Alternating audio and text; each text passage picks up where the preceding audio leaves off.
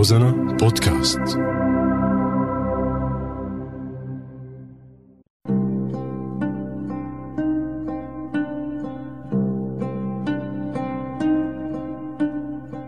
بعدك على بالي عم يسألني كيف عم تكرموا المرأة بسوريا؟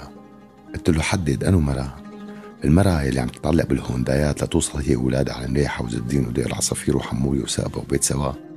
ولا المرأة اللي حملت السلاح مشان دحر الإرهاب وتهجير الإرهابيات وترميل الإرهابيات. حدد أنه مرأة لأنه في مرأة ما بتعرف أنه في حقوق للمرأة مو مارق مناحة أي تكريم. وفي مرأة عم تستثمر بالأعياد المجيدة وغير المجيدة لتمجيد البسطار واللي لابس البسطار. ومتمسكة بكل مناسبة لتهنئ القائد الخارق. أنا يا معلم مالي ضد المرأة أوعك تفكر انه عم أحكي هيك لأنه أنا ضد المرأة بس ما تعيش مرأة على حساب مرأة ولا تعيش ناس على أنقاض وجثث ناس ولا ينحكى بالإعلام الرسمي عن المرأة اللي صبرت بالحرب لينتصر قائد الوطن وتنسوا نسوان الأرياف السورية اللي التعن سلاف سلافهم من حصار وخبط ولبج وهد للحيل ونوم بالأقبئة وخوف من المجهول.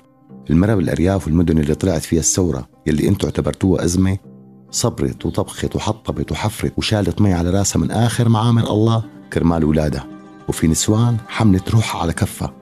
كرمال تجمع شوية سبانة وخبيزة لتطبخهم لأولادها بالحصار. هدول النسوان بترتفع لهم القبعة وبينحطوا على الراس وبيتكرموا. هدول يلي بيستحقوا إنه نحكي عنهم ونكرمهم بمناسبة وغير مناسبة. وبعدك على بالي.